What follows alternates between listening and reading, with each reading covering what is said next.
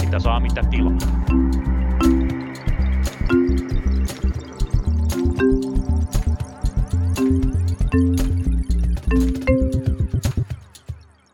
Tervetuloa kuuntelemaan Punakulmaa tänäkin perjantaina.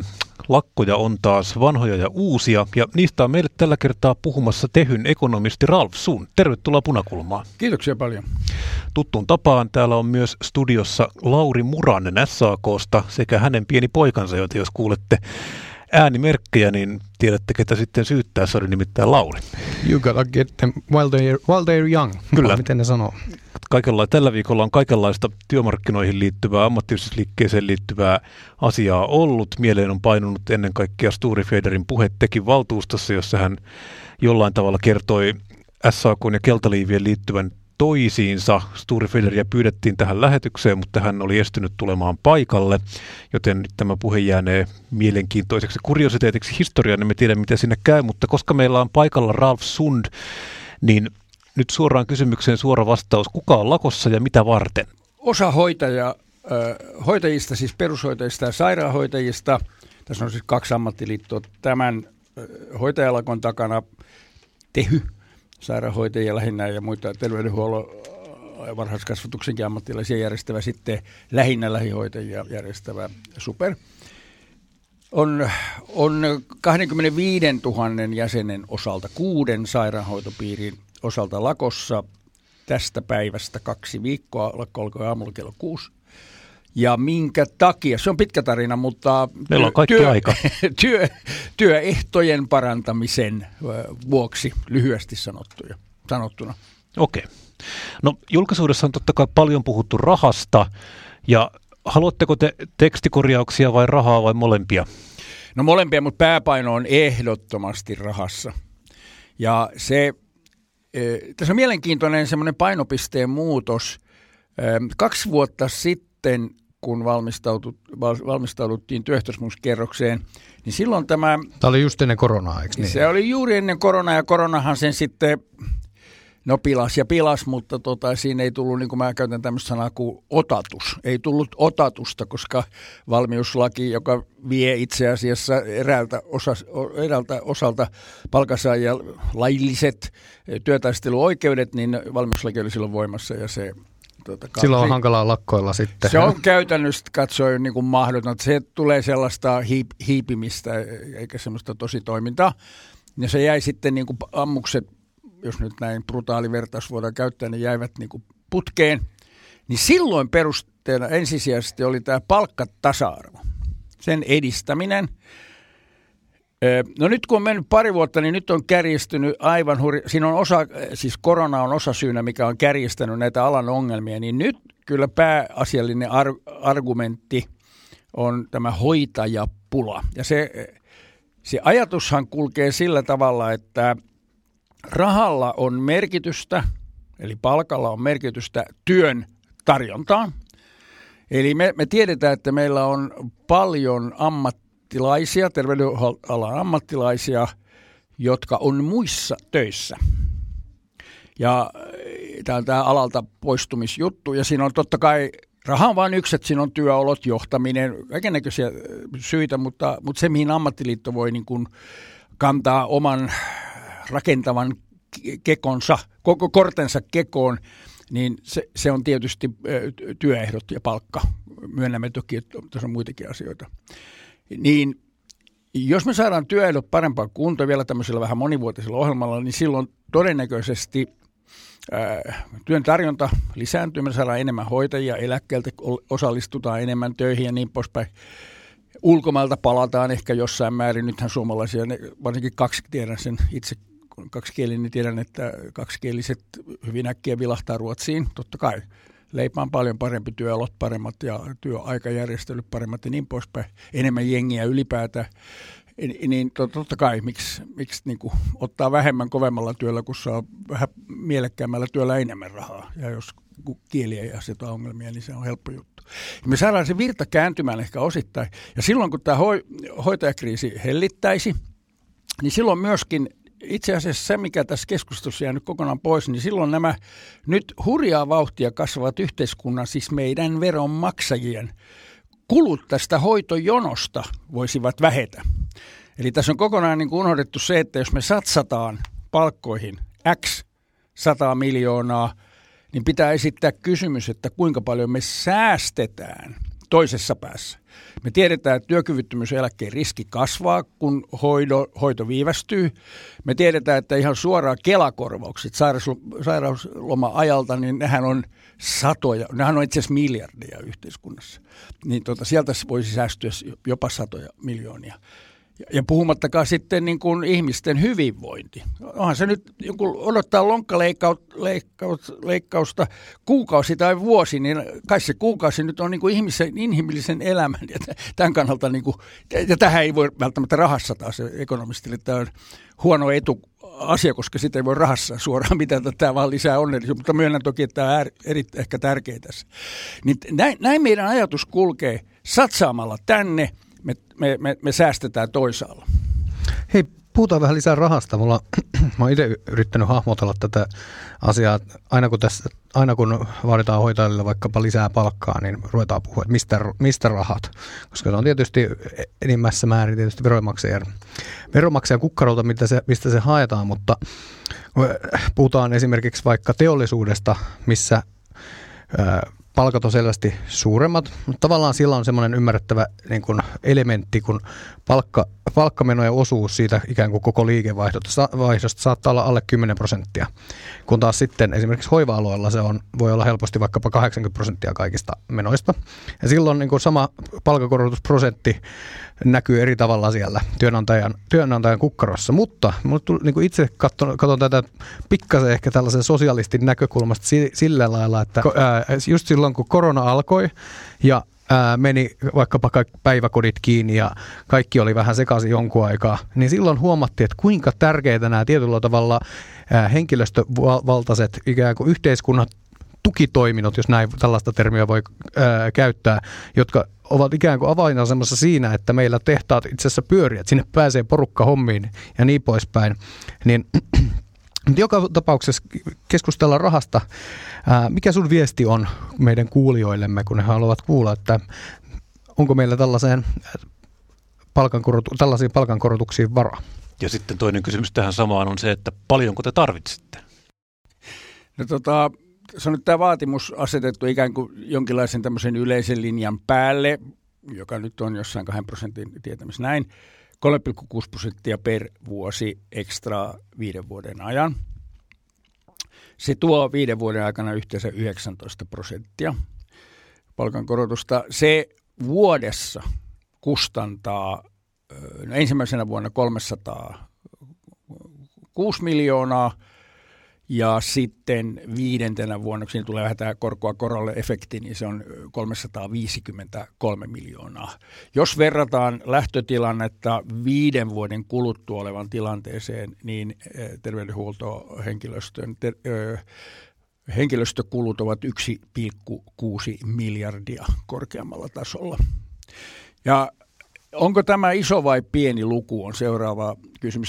Mä ajattelin sille, että tämä on tässä pitää huomioida ensinnäkin se, että tämä on niin kuin kokonaisyhteiskunnan tasoinen juttu.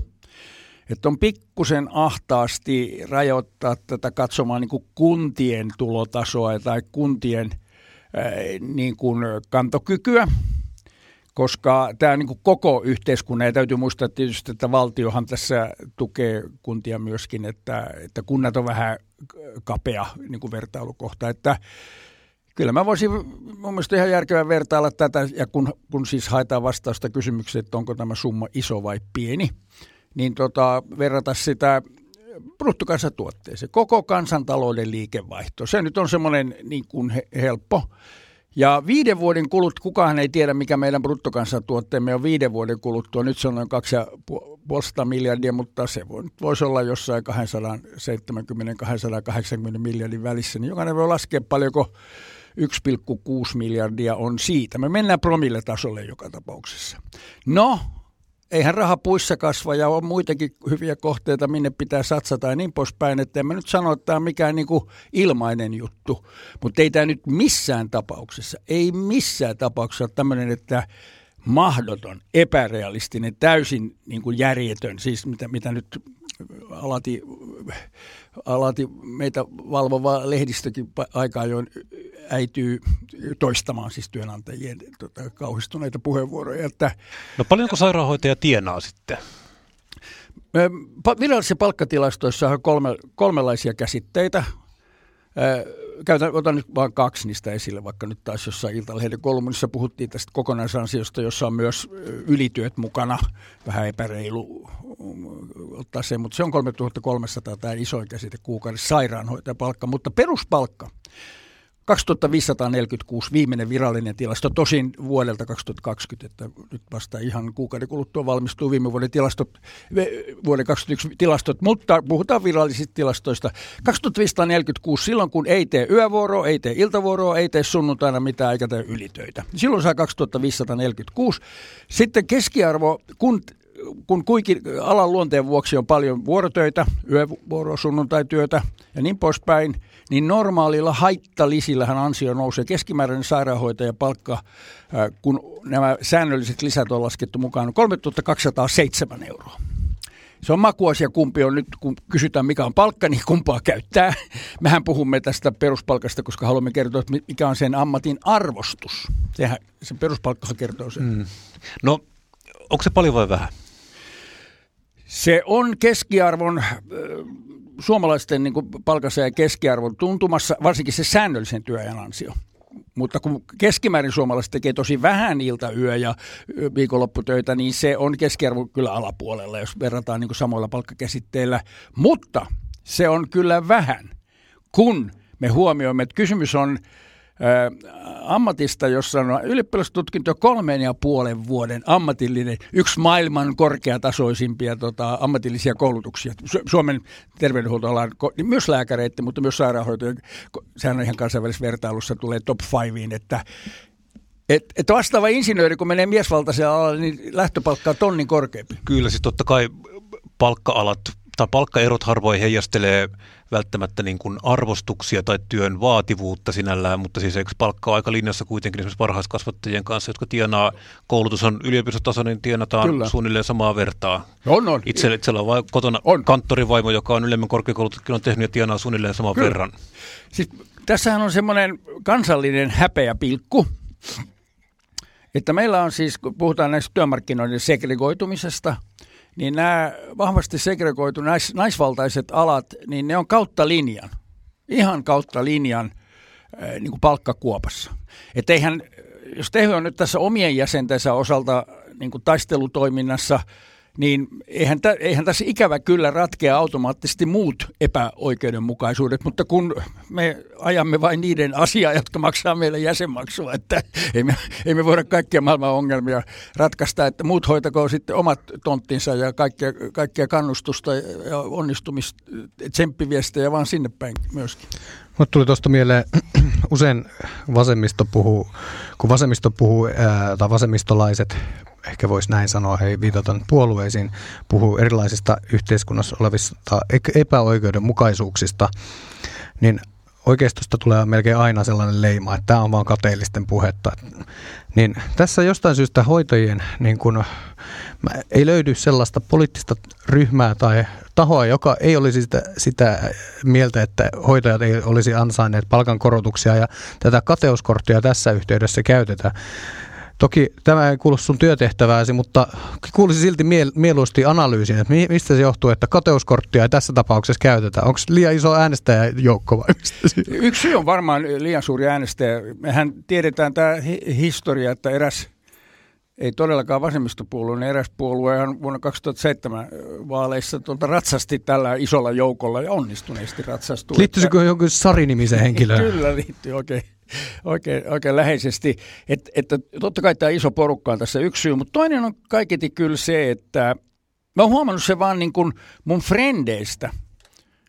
Mä oon nyt sen verran iäkäs herrahenkilö, että mun ikäluokasta alkaa olla osa, ei tämmöiset intomieliset kuntourheilijat niin kuin minä, mutta ne, jotka vähemmän huolehtii kunnostaan, niin tota, alkaa olla terveydenhuollon niin kuin palvelusten Suurkuluttajia. no ei vielä no, suurkuluttajia ehkä olisi. Heidän niin kuin kiitollisuutensa ja semmoinen lämpönsä ja arvostuksensa on käsittämätön, kun ne sitten kohtaa tämän tämän tota, tota, terveydenhuoltojärjestelmän ja nämä ihmiset, jotka siellä auttaa heitä. Okei, ne on heikossa asemassa, aputunto, tässä on tiettyjä psykologisia ymmärrettäviä seikkoja, mutta nevertheless se saattaa olla tässä taustalla, että monet niin kuin, tajuaa, että miten niin kuin tärkeää duunia Joo, kyllä. tehdään, miten vaativaa duunia tehdään. Ja sen takia tähän on häm... Ja korona on mun mielestä lisännyt tätä huomattavasti. Joo, että, sanotaan, että kun me on pitkällä aikajänteellä seurattu tämän kaltaisia niin kuin suuren yleisön tämmöisiä niin kuin onko positiivisia vai negatiivisia asenteita suhteessa hoitajien palkkavaatimuksiin, niin, niin tota, nehän on ihan tapissa nyt. No aivan tapissa.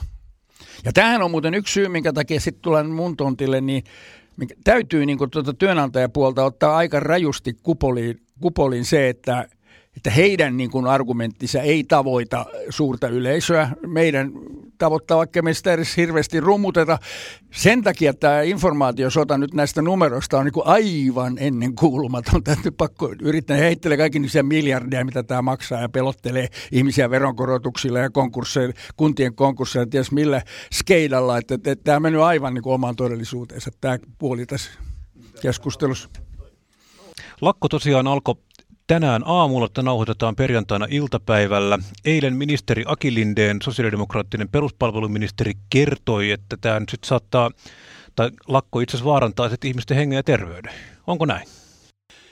No sitähän me ei nyt tarkkaan tiedetä. Tämä on yritetty hoitaa niin hyvin kuin suinkin, että nythän on joka alueella, missä lakko alkaa, niin on paikalliset suojatyötä – sen määrittelyä koskevat porukat ollut. Siellä on sitten ihan oikeat suojatyöpaikat. mitä, Kyllä, hei, tar- tarkennatko vielä, mitä se suojatyö on? Siis siellä, se, se, että vedetään, turvataan sellainen määrä ammattilaisia töihin, että henki ei vaarannu, potilaiden henki ei vaarannu. Ja siinä on asiantuntijat molemmin puolin pöytää, sairaanhoitopiirien johto, sitten luottamushenkilöt, me ollaan koulutettu heitä vuosi näihinkin neuvotteluihin jo, että miten ne käydään, mitä sanoo laki, kuinka pitää toimia. Meidän käsitys on se, että nämä on, on no aikahan se sitten vasta näyttää, että menikö ne oikein, mutta meidän käsitys nyt on se, mä just on tunnin, tunnin takaa päivitetyt tiedot mulla, että nämä on kohdallaan. Henki ei ole niin kuin vaarantunut. Ja siinä mielessä tämä tuntuu semmoiselta vähän ekstra turvaamistoimilta, tämä mitä sosiaali- ja terveysministeriö ja ministeri Lindeen on tässä ajamassa, vähän niin kuin semmoiselta varmistuksen varmistukselta, mutta se mikä tässä sieppaa on tietysti se, että mitä enemmän komennetaan ihmisiä töitä, sen tehottomaan, tai siis lakon tehohan heikkenee. Se tarkoittaa taas sitä, että tämä jupakka kestää pidempään kun puristus on heikompi, niin silloin pitää puristaa pidempään ja Mä en tiedä, onko tämä nyt mietitty ihan loppuun asti. Kyllä tässä kaikkien intressi on se, että saadaan sopu mahdollisimman nopeita, mutta se nyt edellyttää pientä puristamista. Jos puristusta heikennetään, niin sittenhän tämä vaan jatkuu ja jatkuu. Että tämän, nämä, on, nämä, mä ymmärrän, nämä monimutkaisia asioita. mutta kyllähän meidän palkansaajapuolen niin, niin kun tyrmistys oli kyllä sanotaan jonkinmoinen, kun tämä tieto tuli eilen illalla, että ministeriö valmistelee tällaista. Tosin ministeri Lindeen puhui kauniisti. että, Se on ministerin ammattitaitoa puhua kauniisti. Viime kerralla, kun hoitaja tuli lakossa, niin se oli muistaakseni 2000, oliko se nyt sitten sitten 2000-luvun alussa taisi olla, 2010-luvun alussa. 2007, se liittyy juuri tähän Sari tähän, mutta se oli silloin joukko irtisanoutumisiin. Joo, siinä just mentiin näihin joukko irtisanoutumisiin, koska tosiaan todettiin, tai siinä on Tehy ilmeisesti totesi, että heidän lakkoaseensa on liian heikko just sen takia, että, sen takia, että tavallaan tätä sit niin kuin, ne on kuitenkin sen verran henkeä turvaa terveyteen kohdistuvia niin kuin toimenpiteitä joka tapauksessa, mitkä pitää joka tapauksessa hoitaa. Eli siellä tosiaan mentiin suoraan joukkoirtisanomisiin. Onko tilanne tästä muuttunut sitten? Jos 2007 oli tilanne, että niin kun lakkoasetta ei voitu käyttää, koska ihmisten henki ja terveys vaarantuu, niin mikä nyt on eri, eri tavalla sitten? No tässä on toisenlainen tilanneanalyysi, että nyt tota, en tiedä onko lainsäädäntö muuttunut siihen mun, se mun ammattitaitooni, mutta Tässä on toisenlainen analyysi, että nyt on lähdetty siitä ajatuksesta, että luotetaan ikään kuin siitä, että tämä henkeä turvaavan työn määrä määritellään oikein. Et, et, niin, että lakolle jää kuitenkin niin kuin teho. Ja sitten toinen muuttunut tekijähän on se, että tämähän on nyt niin kuin savijaloilla oleva talo tämä Suomen terveydenhuoltojärjestelmä. Ei, tämä, ei tämä nyt tarvitse enää pikkusormen niin kuin, niin kuin töytäsyn, niin tämä menee nurin. 2007 se oli vielä vahva niin silloin ikään kuin järeämpi toimenpide oli perusteltu. Nyt tämä talo on paljon heikompi. Eli kyllähän me käytämme hyväksemme tätä hoitajakriisiä, mitä me olemme ikään kuin ratkaisemassa. Sehän on meidän primääritavoite ratkaista, mutta me myös käytämme sitä, sitaateissa käytämme hyväksi, mutta siis se on osa analyysiä, tilanneanalyysiä. Tämän, tämän kaltaisia asioita tässä on, on toisin. Hei, tässä on tota, vielä tietysti tätä yhtälöä vaikeuttaa se, että meillä on korona käynnissä, vaikka tietysti tämä Ukrainan sota on saanut sen ikään kuin poistumaan uutisten etusivuilta tai lehtien etusivuilta. Ja nyt taitaa olla jopa koko niin kuin pandemian ajan niin kuin isoimpia no varmasti sairastumismääriä, mutta myös huippulukuja. Joo, huippu, huippulukuja, niin, niin, niin, paljon on tietysti vettä virrannut erinäisissä joissa kun, siitä, kun koronakriisi kriisi alkoi, mutta Tuo, minkälaisen lisämausteen tämä ikään kuin koronapandemian niin kuin tällainen piikkivaihe tuo tähän neuvotteluun? No, kiireen se on, yksi, se on yksi näitä toimintaympäristön juttuja, että ymmärrän erittäin hyvin se, että meidän jäsenkunnan sielun elämähän on tämmöinen hoitajan, vahva etiikka ja, ja tämmöinen hoitajan sielun elämä, kiltteys – että kyllä heille ottaa koville olla lakossa monille, erittäin koville. Että, tämä on yksi niin juttu, joka tässä vaikuttaa. Mutta sitten me tullaan tähän perimmäiseen kysymykseen, että milloin on oikea aika. Siitähän nyt valtavasti on keskusteltu. Niin kun, kun ei tavallaan niin kuin oikea aikaa ole, että ja toisaalta tässä nyt voi taas sanoa sillä tavalla, että kun kohtuullisiin perusteltuihin vaatimuksiin työnantaja puuttuu, niin homma on ohi. Siellä on entistä motivoituneempia, todennäköisesti hyvin äkkiä entistä enemmän hoitajia töissä. Että, että pallo menee työnantajille. Että miksi, miksi ne valitsivat työ, työtaist, miksi he valitsivat työtaistelun tässä tilanteessa, kun on korona, kun on sota, kun on vaikka mitä? No tässä kun puhutaan työnantajasta, niin itse asiassa tota, puhutaan paperiteollisuudesta esimerkiksi, niin silloinhan se on selvää, että sillä työnantajapuolella on näitä paperitehtaita ja patruunoita. Tässä kohtaa sitten, kun puhutaan kunta-alasta, niin siellä työnantajapuolella on sitten kuntatyönantajat ja heidän takanaan sitten on kunnat ja heidän takanaan on sitten lopulta valtion rahapussia. Tässä Tehyn puheenjohtaja Milorikka Rytkönenkin on useamman kerran sanonut, että hän niin kuin eksplisiittisesti haastaa niin kuin valtion osaksi työmarkkinan niin kuin tätä mekanismia, että se on tosiaan valtion pitää tulla siihen sitten olla aktiivisella tavalla siihen pöytään.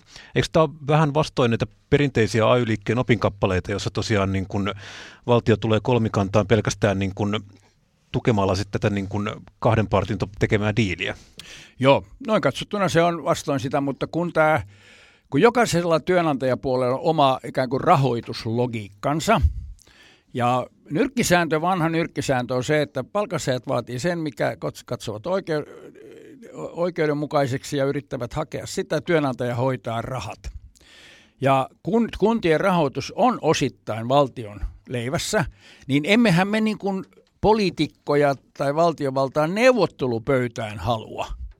Me haluamme vaan heidän niin kuin vinkkinsä siitä, että kun vaatimuksimme menevät läpi, niin ilmoittaisivat hyvä, hyvissä ajoin, että rahoitus onnistuu.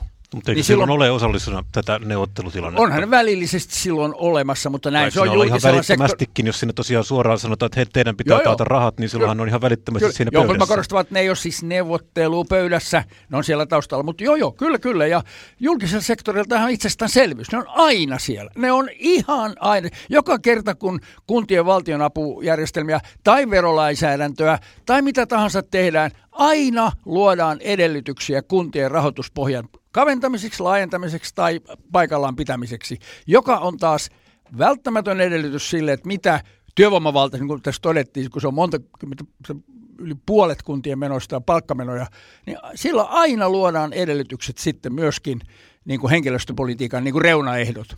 Että ne on siellä aina. Ja, ja vaikka nyt on niin kuin hirveästi jeesusteltu sillä, että tota, ei, poliitikot ei saa tulla, että se on niin kauheata, että ne vaan sotkee. Ja mitä tapahtui 2007?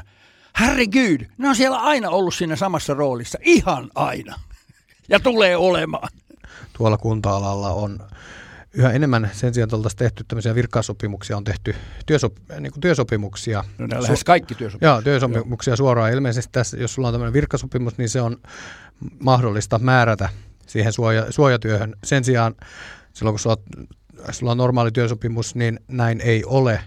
Ja mä en, sitä mä en taas tiedä, että minkä takia tämä on niin siirtynyt, onko, se, onko siellä tapahtunut joku siirtymä virkasopimuksista työsopimuksiin, ja mikä tämän taustalla on?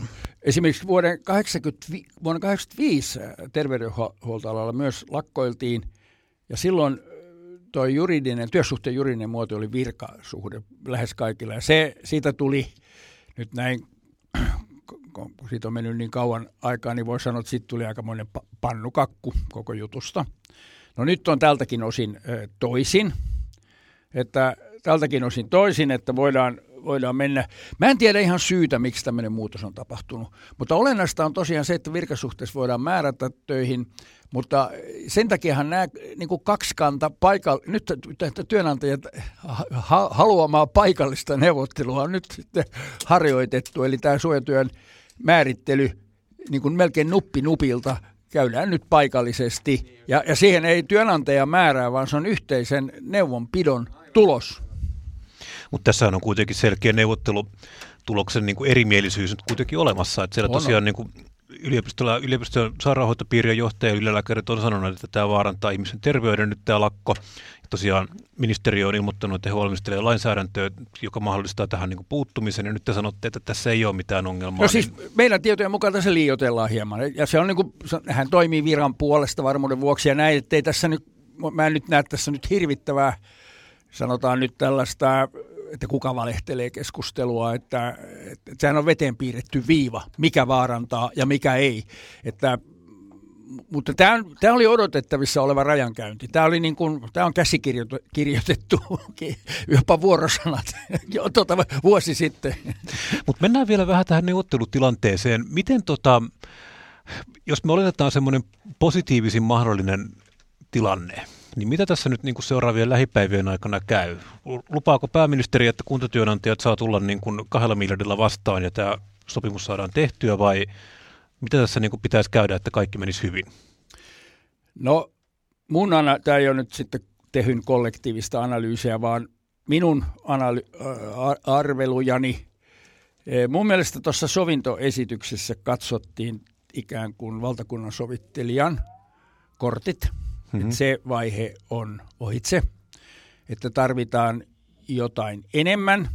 Ja seuraava vaihe, sehän on historian toistaa itseään, eli, eli 2007 ratkaisuhan syntyi itse asiassa ennen kuin jupakka alkoi, ennen, ennen tätä irtisanomisten, irtisanoutumisten realisoitumista, syntyi lautakunnassa, jossa mä tähdennän, että siellä on valtiovarainministeriön edustajat paikalla.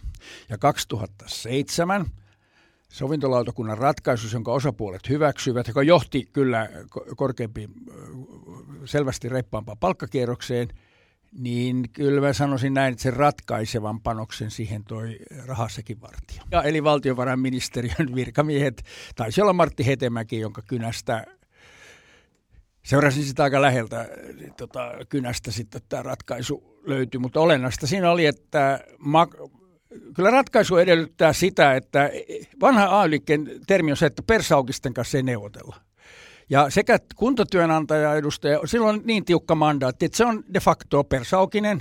Valtakunnan sovittelija on itse itselle asettanut sellaiset rajat, että yleistä linjasta pidetään kiinni, vaikka, vaikka, vaikka maailmanloppu tulisi. Ja, te, Li, ja niin, siis valtakunnan sovittelijan esitys äh, hylättiin. Joo, hylättiin jo, tässä se tuli. Ja yleinen linja on siis se pari prossaa, pari prossaa, mikä nyt tuli sitä metallin tavallaan ankkurisopimuksesta. Joo, Teollisuusliitto, juu, vanha, vanha oma sukua metalliliitto. Joo, mäkin olen ollut töissä aikana metalliliitossa tutkijana vuonna yksi ja kaksi.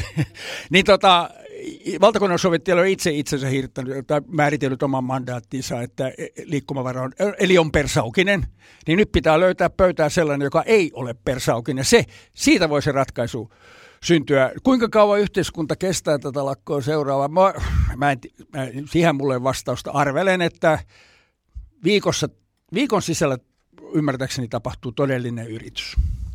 Ja tässä nyt puhutaan rahakirstuvartijasta.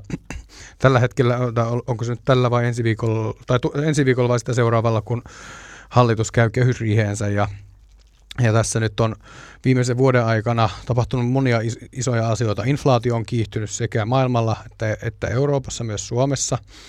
Sitten on tietysti koronapandemia jatkunut, sota, sota on syttynyt, mutta joka tapauksessa niin kuin vastauksena osin, osaan näistä kriiseistä nyt jo ennen kehysriihtä on jo sovittu 300 miljoonan pelastuspaketista vai mikä hätäapupaketista maataloudelle. Ja Huoltovarmuutta. Joo, joo, he, eilisten, Maatalous on aina kriisissä. Jos tulee hyvä sato, hinnat laskee kriisi. Jos tulee huono sato, niin hinnat nousee ja se on kriisi. Ja, ja eilisessä, eilisessä Hesarissa luin, että kuljetusaloille on tulossa vajaan 100 miljoonan pelastuspaketti, kun bensahinta tai polttoaineiden hinnat on nousseet. Ja mä en nyt ota kantaa siihen, varmasti näille on tietyllä tavalla perusteet, mutta olen, niin kuin puhuttiin siitä, että perstaukisten kanssa niin neuvotellaan, että vaikka tässä esimerkiksi keskusta on niin kuin vahvasti puhunut sellaisen talo, vastuullisen taloudenpidon puolesta, johon ei selvästikään maataloustuet kuulu, mutta joka tapauksessa ää, kun poliittista tahtoa on, niin se sitä selvästi sitten ratkaisu löytyy, että onko, se, onko niin tarpeen sitten sitä painetta kohdistaa enemmän ja enemmän hallitukseen ja valtiovarainministeriöön? Sieltä se, se on yksi ratkaisun paikka, että esimerkiksi hallitushan sitten kuitenkin ohjaa äsken niin kuin korkean arvoon nostamaan, niin valtiovarainministeriön virkamiehen ei niin kuin yksin tee mitään, vaan heillä täytyy olla vihreitä vilkkuvaa valoa esi, esimieheltä. Mä jatkan tuota listaa vielä. Sehän on aika huikea perusteltu, ja mä en niin kuin vastusta suoraan mitään. Mä uskon, että niissä on... Siellä niin näitä on tukipaketteja vai? Niin, niin näitä, että nythän jo tämän vuoden budjet, lisäbudjetilla puolustusmenojen vuoksi revitetään 300 miltsiä, ja sitten kehykseen on ilmeisesti tulossa myös jo hävittäjähankinnan lisäksi, no sehän on tavallaan siellä, että se on niin kuin handlattu, mutta jotain vielä lisää. Sitten on tämä huoltovarmuusjuttu, jotain lisää. Sitten meillä on tämä Ukrainan siirtolaisten niin kuin paketti, joka on myös satoja miljoonaa. Äärettömän tärkeä. Me kannatan, en, en, en halua rajalle mitään este päinvastoin. Tässä meidän sydän täytyy ja meidän lompakko täytyy, täytyy ehdottomasti venyä. Ja pienenä mainintana vaan, että hupskeikkaa, kuinka kävikään pieni laskuvirhe hyvinvointialueelle lisäbudjetissa juuri viime viikon lopulla laitettiin 153 miljoonaa. Tuosta on oiva ilmoitusasia. Kukaan ei sanonut, että ke- korot no, kun tota, verot nousee ja velka ja holtittomaa talouspito. Ei kuka. Ilmoitusasia. 150 miljoonaa. Naps. Varmaan hyvä kohde. Varmaan hyvä kohde. Ja mä, siis, mutta kumma juttu, siinä kun tullaan tuota pienipalkkaisiin korkeasti koulutettujen naisten liksoihin ja Suomen hoivajärjestelmä, kun mun mielestä on yhteiskunnan fundamentti, huoltovarmuuden kivijalka, siinä missä elintarvikkeetkin. Sitten loppu, sitten alkoi verot nousemaan ja velat nousemaan ja holtittomuus ja epärealismi. Tämä on, niinku, tämä on niinku, kysymys on priorisoinneista ja piste. No kyllä mulle tulee mieleen tästä siis niin kuin joo, aseet on varmasti tärkeitä, on millä puolustaa, mutta tämä nyt liittyy enemmän siihen, että on niin kuin joku, mikä on puolustamisen arvosta. Mä kuulin Juuri. joskus tällaisen anekdootin amerikkalaiskosmologista, joka kertoi kenraaleille, esitteli uutta miljardin hintasta härveliä, jolla avaruuteen tuijotetaan. Ja kenraalit kysyi häneltä, että onko tosiaan niin, herra kosmologi, että tämä, niin kuin, täl, tällä miljardin vipstaakelilla ei tuoda mitään uutta Yhdysvaltain puolustukseen. Hän vastasi, että ei tuoda, mutta tällaiset asiat tekee Yhdysvalloista puolustamisen arvos, arvo, arvoisen. Just, joo. Siis tämä argumentti, tietyllä tavalla mekin on koitettu tässä, tässä tota, niin kuin tuoda, että jos me ollaan maailman onnellisin kansa, jossa muuten meidän toimivat julkiset palvelut on aivan keskeinen osa, osa sitä on, onnellisuutta, se on ihan niissä indikaattoreissakin ihan suoraan, niin tehdään nyt tästä semmoinen, niin pidetään tämä niin kuin maailman onnellisimpana maana niin, että on, on, on, on niin kuin järkevää lisätä pymme, pommeja ja pyssyjä sitten tarvittava määrä. Mua vielä, mä vielä palaan vähän tähän neuvottelutilanteeseen, eli teitä tosiaan vastapuolella pöytää istuu siis KT, eli kuntatyönantajat, joka edustaa kuntia. Samaan aikaan on menossa että ensimmäiset aluevaltuustot on startanneet tai hyvinvointialueet, ja tosiaan työn, työntekijät on juuri siirtymässä nyt sitten näiden uusien hyvinvointialueiden työntekijöiksi, niin miten tämä vaikuttaa? Eikö se samaan aikaan meillä on vielä menossa palkkaharmonisaatio, missä tosiaan meidän pitää saada niin kuin samassa työssä sama palkka niin kuin jokaisella hyvinvointialueella, mikä ei ole itse asiassa ihan yks, yksinkertainen homma, niin miten tavallaan nämä kaikki prosessit, mikä kulkee päällekkäin, kuka siellä tarkkaan ottaen siellä toisella puolen pöytää sitten istuu ja kenenkä mandaatilla? Siis noin toiminnan jatkuvuuden kannalta se on ilmeisen niin kuin hyvä ratkaisu, muilta osin se voi olla huono, mutta että siis työnantaja puolihan pysyy samana, vaikka meidän jäsenten, valtaosa meidän jäsenistä työnantaja vaihtuu niin tämä neuvottelu, siis kuntatyönantaja, ne muutti nimensäkin, ne, ne edustaa hyvinvointialueita. Et sillä tavalla se ikään kuin äh, työnantajapuolen koordinaattori pysyy samana. Siihen ei tule sillä tavalla epäjatkuvuuskohtaa. Mutta onhan tämän rahoitus eri tavalla, tämän hyvinvointialueiden rahoitus on eri tavalla, että kyllä me nähdään sillä tavalla, että tämä muuttaa aikaa myöden tätä, tätä neuvottelumekanismia, kun, kun tulee eri säkit, mistä joku voi sanoa, että on ihan tyhjiä säkkejä, mutta eri säkit, mistä nämä palkankorotukset am- ammennetaan, niin se sillä tavalla muuttaa tätä lo- logiikkaa. Harmoni, palkkaharmonisoinnista sanon sen verran, että tässä tämähän on jännä juttu, että siis tähän on kuulijoille vaan kaikille selvennyksen vuoksi, tähän on niin kuin perusjuridiikkaa, missä tahansa, missä tapahtuu tuota, liikkeen luovutuksista, yhdis, organisaatioiden yhdistämistä, niin meidän, meidän tuota, palkkatasa-arvo palkan yhdenvertaisuusmääräykset on aivan ehdottomia. Meidän oikeuskäytäntö on aivan selkeä, että ne niin kuin harmonisoidaan ylöspäin. No, hmm. jokainen tajuaa, että tämähän maksaa. Totta kai. Ja siitä on esitetty, mutta kukaan ei tiedä vielä, mitä se maksaa. Valtiovarainministeri tässä hyvinvointialueiden lakiesityksessä niin eh, ilmoittaa haarukaksi, että se on – 125-434 miljoonaa koko harmonisointipotti. Kuntatyönantaja laski tässä taannoin, että se on 680 miljoonaa. Onko nämä luvut siis per vuosi vai per sopimuskausi? Eikö se, on, vai? kun se harmonisointi on viety, niin se jakautuu, koska se harmonisointihan jakautuu useammalle vuodelle. Se on se kokonaiskustannus, mikä tästä tota, niin kuin kert- kertalaakista syntyy. No kukaan ei tiedä, onko se 125 lähempänä oikeita kuin 680. Et siinä mielessä tämän Työnantajallahan on nyt kauhean intressi, niin kuin sanoin, että mitä, mitä te nyt vaaditte vielä lisää, kun teille tulee nämä rahat. Niin tässä on ensinnäkin huomioitava se, että tämä voi kestää pitkään. Tämä voidaan hakea niin kuin on nyt haettu. Tehyhän on hakenut, oikeusteitse näitä harmonisointi, kun on, nythän ennen hyvinvointialueita niin on jo organisaatioita pantu nippuun ja siellä tätä harmonisointiprosessia on harjoiteltu, niin oikeusteitse se voi viedä kolme vuotta, se voi viedä viisi vuotta. Ja sitten toinen asia, mistä, kannat, mistä kannattaa tähdentää, niin et, sehän koskee vain niitä alueita, joita, joita tässä yhdistellään. Esimerkiksi iso Helsi, 10 prosenttia Suomesta, yli 10 prosenttia Suomesta, ei tapahdu kenellekään yhtään mitään. Eli ei tämä ole semmoista rahaa, joka tulisi niin kuin kaikille, vaan se tulee harvoille ja valituille. Se perustuu lainsäädäntöön, se ei ole TES-asia, mutta totta kai me myönnetään, että on se nyt niin kuin hyvä, hyvä juttu, että edes jotkut saavat, jotka on niin kuin olleet ennen tätä alipalkattuja. Tässähän korjataan ikään kuin semmoista pientä virhettä. Et, et siinä mielessä, mutta työnantajalla kauhean itse sotkea tähän TES-neuvotteluun. Se on yksi syy, minkä takia tämä on niin vaikeaa ollut. Ja pienenä yksityiskohtana vaan siihen valtakunnan sovittelijan tota, esityksen, joka kaikissa palkansääjärjestöissä yksimielisesti Am- on, onko se jotenkin poikkeuksellista, että on. se on noin niin kuin tyr- on, on. kategorinen tyrmäys. On se erittäin. Että tämä oli joku tämmöinen teatteriepisodi välissä, että, että päästä siirtymään niihin oikeisiin pöytiin. Että koettiin jotenkin tarpeelliseksi, että tämmöinen välivaihe pitää hoitaa jostain muodollisista, ulkonäöksellistä, ties mistä ammattieettisistä syistä. Tämä oli mun mielestä vähän surullinen episodi kaiken kaikkiaan. Mutta yhtä kaikki kuvaava on se, että siinä sovintoesityksessä niin valtakunnan sovittelija Vokko Piekkala esittää, että järjestelyvara on puolet tästä potista. No sehän tarkoittaa sitä, että nämä harmonisointirahat tungetaan siihen järjestelyvaraan. että tässä oli tämmöinen, niin kuin, mitä mä sanoisin, tämmöinen katala kusetus, no se näkyy kilometrin päähän, ja tai sanotaan hyvin työnantajamyönteinen niin kuin pikku kikka täällä niin kuin ikään kuin rivien välissä. Että yleensä suuri yleisö puhuu vain tästä, okei, okay, 2 prosenttia kelpasi teknologiaduunareille, miksi helvetissä ei hoitsuille kelpaa.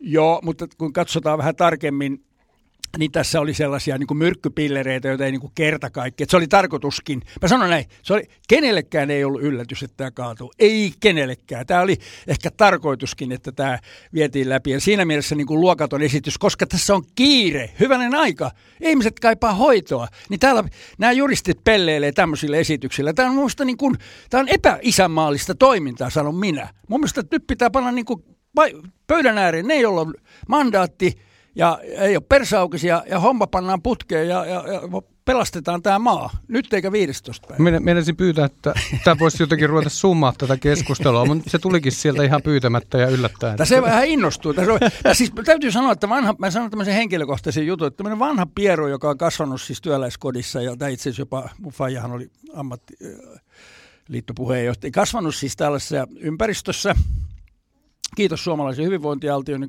valtion, niin poika on saanut sitten yliopistollisen koulutuksen, mutta tota, kyllä tämä menee tunteisiin. Mä en voi sille mitään. Että, ja sehän on työssä ihanaa, kun se, sulla on semmoinen fiilis, että sä, että palkka ei ole se juttu, minkä takia sä teet, vaan siinä on jotain paljon isompia asioita. Että kyllä tämä mulla menee niin kuin, mä en ole, siis menee syvä, syvemmälle. Okei, no mutta ruvetaan lopettelemaan lähetystä, mutta mitä seuraavaksi tapahtuu? Onko teillä neuvottelukosketusta olemassa nyt Tiettävästi puoleen? nyt ei ole virallista, Tot puhelimet varmaan kyllä, kyllä soi, sen mä, sen mä uskon. Kyllä tämä edellyttää nyt sitä, että seuraavaksi viheltää pilliin edelleen valtakunnan sovittelija. Oletukseni on, että sitten tämä lautakunta alo- aloittaa työnsä. Ja, ja sehän on niin kuin mä oon nyt pari kertaa jo siihen viitannut. Mun mielestä se, se on semmoinen paikka, jossa ratkaisu voi Ketä voi tässä lautakunnassa istuu?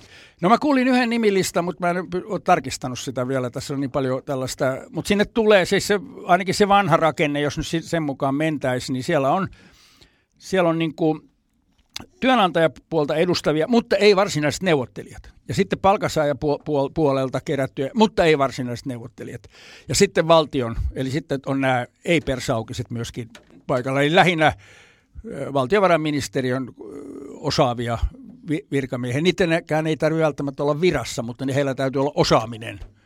Mulla on mielessä muutama tosi virkeä, mutta ei ole enää virassa, jotka osaa, osaa kaikki, kaikki tuota temput, mitä tässä ehkä, ehkä tarvitaan tuloksen saamiseksi.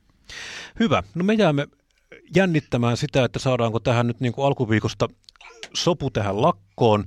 Kiitoksia Ralf Sund, kun pääsit punakulmaan. Mukavaa, kun olet täällä. Kiitoksia myös Lauri Muraselle, joka tätä kanssani juontaa. Ja kiitetään myös Eerikkiä, jonka Kiitämme myös elämän äänet joka, tänne varmaan jonkun kyllä, verran joka on ollut myös erittäin nätisti tässä neuvottelutilan tai tässä nauhoitustilanteen aikana ja tosiaan häntä kuuntelit siis punakulmaa. Jos pidit meistä, kerro kaverille. Jos vihasit meitä, hauku meidät kaverille. Tärkeintä on, että meistä puhutaan. Löydät meidät Apple iTunesista, Spotifysta, löydät meidät myös Facebookista. Minut löytää aina silloin tällöin Herttoniemestä ja Laurin saattaa nähdä Hakaniemessä.